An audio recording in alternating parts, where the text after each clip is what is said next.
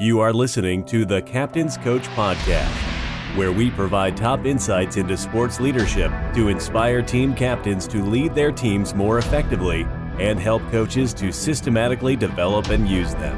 Now, here's your co host, Luke Poulos.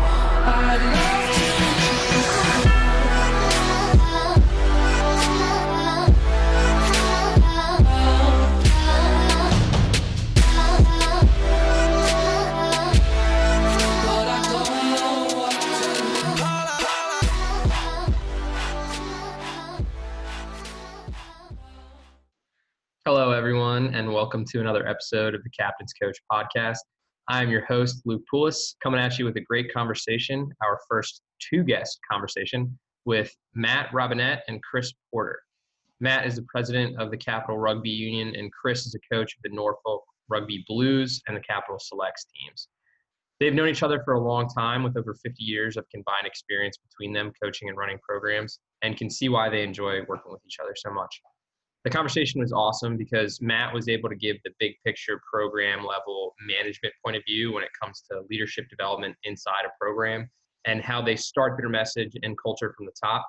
While Chris really dove into what he does on a day to day basis with his captains and other leaders on the field that practice during games to make that culture and leadership actionable. We spoke a lot about how crucial communication is between a captain and a coach and defining those roles and expectations between the two the importance of having mechanism that bring about leadership. And chris does a good job explaining how he does that on a day-to-day basis. Some ways each fell they fell short somewhat either as a captain or as a coach and some advice for coaches and captains looking to develop themselves and those around them. I really challenge every captain and coach alike listening to this one to take one thing they hear from chris and matt and implement it tomorrow during a practice or a meeting. Especially coaches, be comfortable with silence. And now I'll get out of the way so you can listen to the real experts, Matt Robinette and Chris Porter, on another episode of the Captain's Coach podcast. Matt and Chris, welcome to the Captain's Coach podcast. It's great to guys have you guys both on for my first two guest episode. Good to be Thank you for having us. Yeah, for sure. And you know, as I mentioned in the intro, you guys are closely linked. Matt, you're more on the administrative, large picture program level, and Chris, you're very involved on kind of the day-to-day coaching, kind of implementing what we're going to talk about on the the field level. But I think a, a good place to start, um, if, if Matt, you can kind of start off with this one. You know, what are some of the fundamental values and principles? That you guys preach and stress as a program and as a coaching staff that really encourages leadership or you think that that transfers well to the field in terms of the, the kind of the player centric or leadership model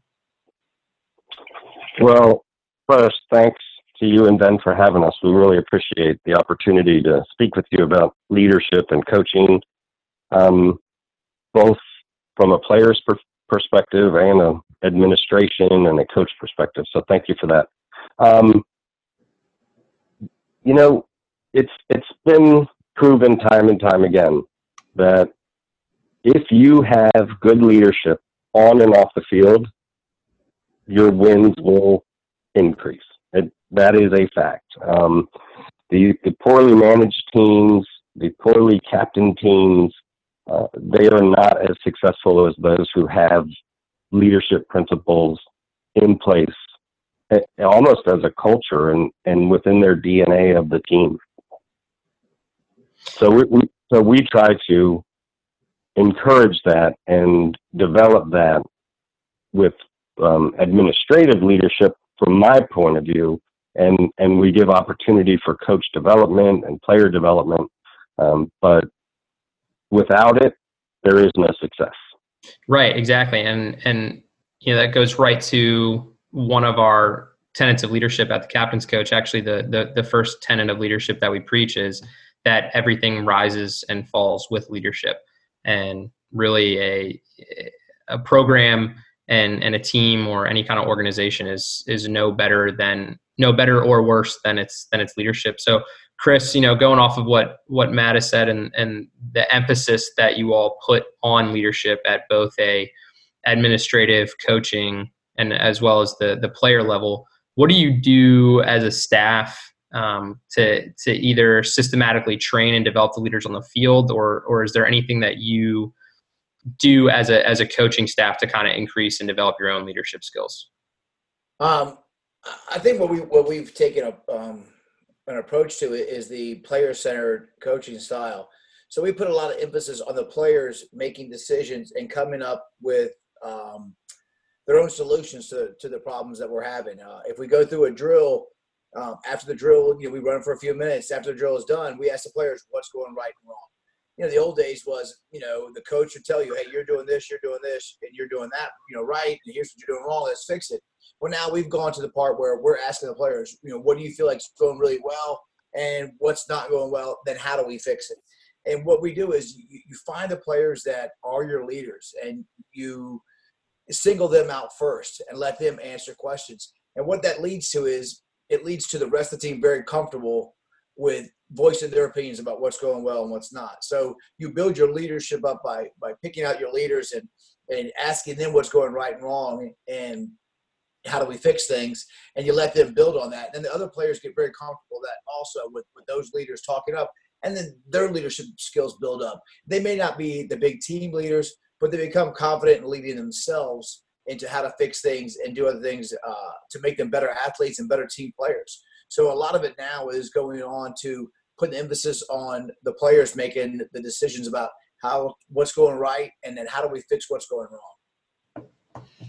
Yeah, and that's great, and it's interesting to hear. You know, you, you hear a lot about how some some good coaches and good programs they constantly get feedback from their captains, from their leadership on how things are going. But usually you hear about that in the form of weekly meetings or, you know, at a most daily meetings and kind of those end of quarter kind of evaluations. But to hear what you make it sound like is kind of a constant throughout practice after every drill, after every little piece of what you guys are trying to implement, you're constantly asking for feedback. And I think that's sometimes where coaches and programs can fall short is expecting leaders to step up and actively provide that feedback without giving them or facilitating kind of an opportunity to do so. So I think the fact that you guys are kind of forcing that mechanism of feedback onto your leaders and expecting more of them, like you said, it it makes a a better environment for communication overall. And and like I like to say is that leadership begets leadership and leaders beget leaders. And and you know your your point of view kind of points to that same thing. You know once one group of people or, or one or two groups of people start to speak up and and the rest of them kind of see how comfortable they can be in that environment and how low threat it is to kind of offer opinions and what you're seeing you know it's it's just a compound effect and eventually you're going to have leaders all over the field um, as well as for your whole team. Yeah.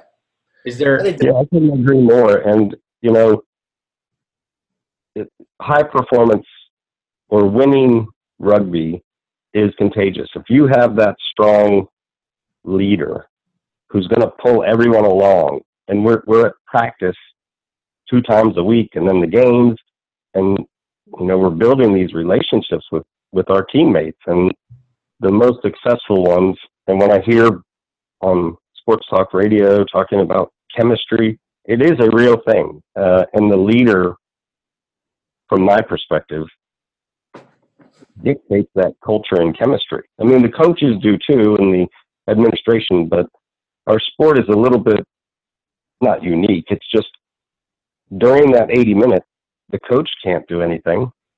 It's up to the team on the field. Right, and that actually kind of feeds into my next question was going to be, you know, what is there that kind of goes on behind the scenes that maybe your players don't even see or or definitely, you know, the outside community doesn't really see that you all do that maybe another kind of forcing mechanism that either promotes that leadership development and that kind of team chemistry that really allows for that that contagious culture to kind of take over. Um, I, I would definitely say it comes with with our our approach to the team as a coach's approach going into a training session or, or a match and things like that. It's how we approach the team. So, you know, I'll meet with my coaches and, and we'll go through our drills and what we'll talk about is you know what we want to see, what our focus is going to be that day.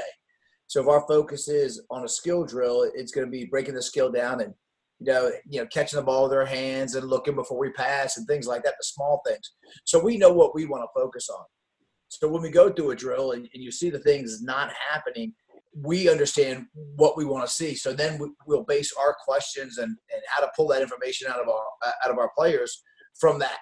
Um, if you see that you know the passes are going to the ground or people are dropping the balls or not in the right position, well, we know what our focus is. So when we want to stop and, and fix this situation, um, we go about knowing how to ask the questions or what questions to ask to pull the information out of them. The hard part is that so many of these players are um, start off on sports and coaches that just want to tell them what to do the whole time, and they're they're on a, a coach centric team. And then when you ask them the questions, you start off getting a lot of blank looks.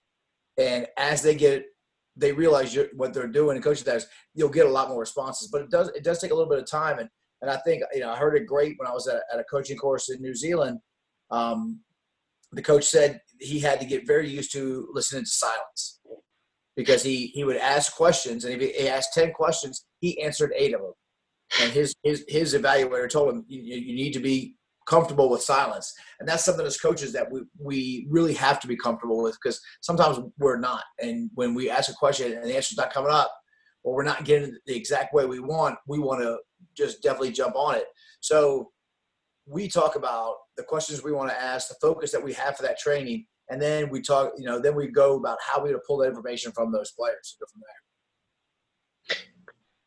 Yeah and i've had the good fortune of coaching with porter as part of his coaching team and coaching staff for several years. And on the bigger picture i remember sitting down at the beginning of the season like before any players are there and saying let's what are our goals? How are we going to do this? And and just coming on a big level.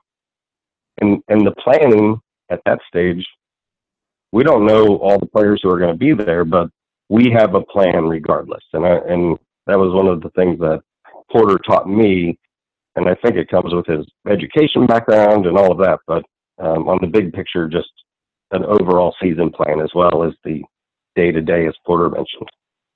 Yeah, and I think that is something that is often overlooked by by new coaches, especially, is having, like you said, Matt, that that big picture seasonal plan of hey, what are our goals not only on the field, but what are our goals as a as a program, as a culture for our leadership? How do we want this to to continue throughout the season and throughout the years? And I think Chris, what you were kind of pointing back to was what we kind of talked about earlier was the the specific intended outcomes you want and what your your forcing mechanism for leadership. You know you it's a great point about having players from different sports and rugby kind of is that unique sport where you get a lot of people later in their sports career switch over to rugby from these other sports that you know you know we were talking about before we started recording talking about the difference between you know rugby and football where football you have one job and one job only and it's one play at a time whereas rugby's you know everyone's kind of doing everything around the field and things are kind of free flowing and develop continuously.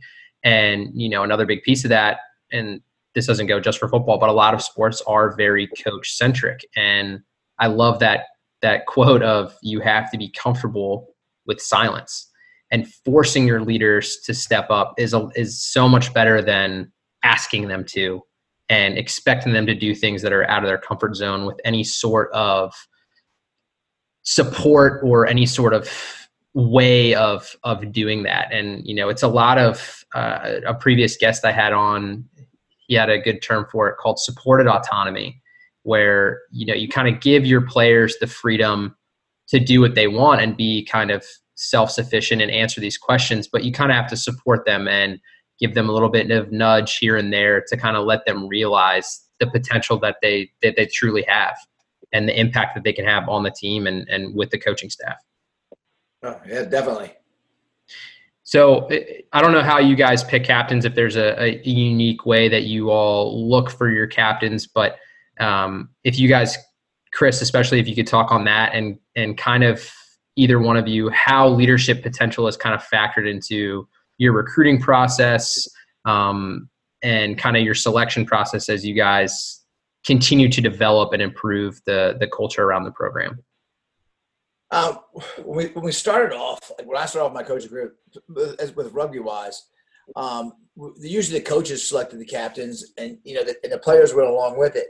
Um, what we've gone to is the players selecting their captain, and what you'll see is they will really um, tend to find those guys who are the good leaders, the ones they look up to, the ones that are they're at training early, doing the basic stuff, getting you know, buying into the program and the ones that are leaders and, and showing up and do all the things right, the players really find those guys and really bring them out to us. So when they bring them out to us as selecting like our captains and then our two vice captains, then we can roll with helping them with the leadership. And of course, we do identify guys and, and we do see guys that we think off the bat that, you know, we would like as captains and what we see. But it, it, in our sport, um, we have found that for club wise, if we choose the captain – it may not be who the team is behind. So what we want to do is we want to find out who's the team behind first, and then when, when they show us who's behind, then we culture them into becoming great leaders and, and and picking them up. And a lot of that goes to after training meetings. You know, of course, emails about the training plan. You know, what do they see? Um, it's it's it's tough for a coach to put his pride aside and say, "All right, let me ask, what do you see? What can we do better?" Um, and that's a big thing we've we've all got to understand as coaches that you know win, lose, or draw, there's things that we can do better also. And we got to look inside ourselves and look at our plans and what we can do. Everything looks great on paper, but once you get out there and starts running it, sometimes the, the greatest plans don't work out well. And the people running the plan or doing the doing the game plan or whatever else, they see things that we don't. So we tend to see once we get our leaders picked by our, our clubs, we tend to nurture with those guys and, and, talk with them a lot more. So we they'll meet with them after every training. We do meet with them, and then emails throughout the week about what we see and go over selections and our game plan, things like that. We really foster their leadership skills, but we let the lead. We, we find out who the team wants to follow, and then we we build those guys up. Yeah, it's really interesting because in my experience, the the natural leaders rise. Like uh, even from day one, you'll everybody knows who has the skill and talent, but everybody also identifies who's a jerk and who's fun to play with. Uh, I like what Porter does with including the captain on all the processes. So when the team votes for the captain, that person is now in the training planning, in the selection process. So uh, it's a huge responsibility but by having the team do it, there's a certain amount of buy-in there. Yeah, and I think again, sometimes coaches are a little tentative to give some of that responsibility to their captains, and and honestly, a lot of them you see will choose the captains, like you said, Chris. Um, they don't feel comfortable with the team selecting their captains, but really, like like you said, Matt, the captains and leaders on a team they show themselves to their teammates and their teammates know who best they want to represent them. And I challenge all the coaches out there listening, you know, this week or next week, give your captains one or two more responsibilities. Include them in one or two more meetings with your assistant coaches. Ask them to give you a review of practice of last week. And if you're a captain, approach your coaches and maybe you start with your assistant coach if if your head coach isn't you know as receptive but you know ask to be included in the meetings i challenge you to to offer your opinion and come up with some solutions that you see might work better because when it comes down to it a captain really is the earpiece of the team and also the mouthpiece of the team and he also has to be able to communicate the vision of the coach and the coach staff back to the team. And the more that as a coach you include your captains in all of your processes, like you said, Chris, the more you include them in on those things, the better they can communicate what you're really trying to do, the better they can communicate the goals of the program down to the teams and down to the lowest levels to the rest of the players. So everyone is on on board on the same thing because sometimes coaches they don't have the same pull with the team or they don't communicate in the same way. Um, you know, when it comes to certain things inside of sports, you know a coach's word isn't quite as good as as a captain's word that things are going to be the best decision or the best direction for for the players at a player level. Yep.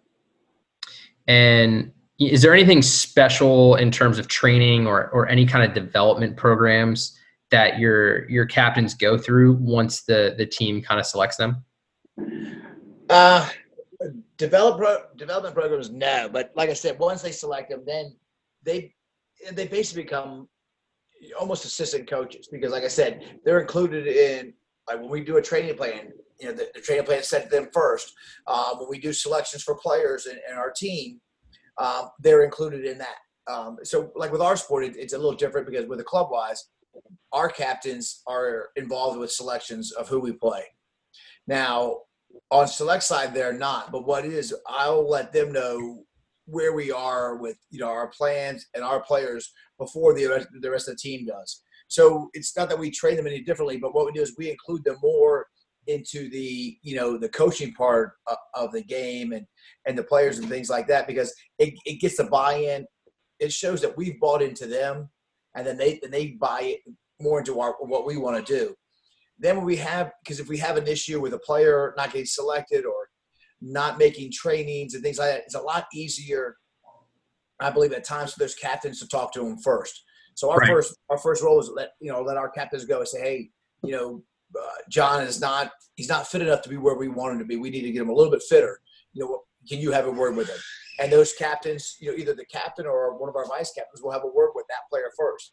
And then if it still doesn't work, then you know one of our assistant coaches or maybe myself as a head coach, whoever has a better relationship with that player, will go have have a word with them too. And we, and we build up from there. But the, the only the biggest training is that is once they get selected as captains and coaches, things like that, we include them in our process. And once we include them in our process, then they know that there's a little bit more um, that they're going to know about and understand about our program and what we do than the, the regular player.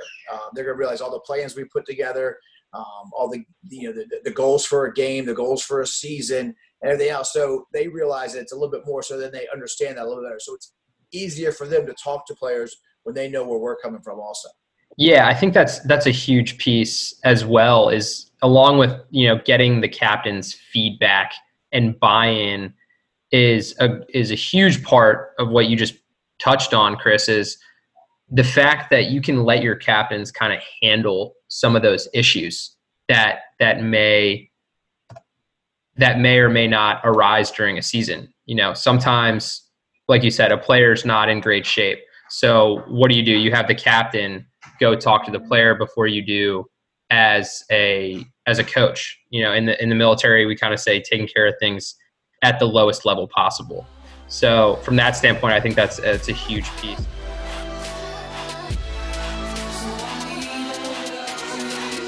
Thanks for listening to the Captain's Coach Podcast with Luke Poulos. If you liked what you just heard, please give us a five star review on iTunes and check out our website at captainscoach.com. Join us next time for another edition of the Captain's Coach Podcast.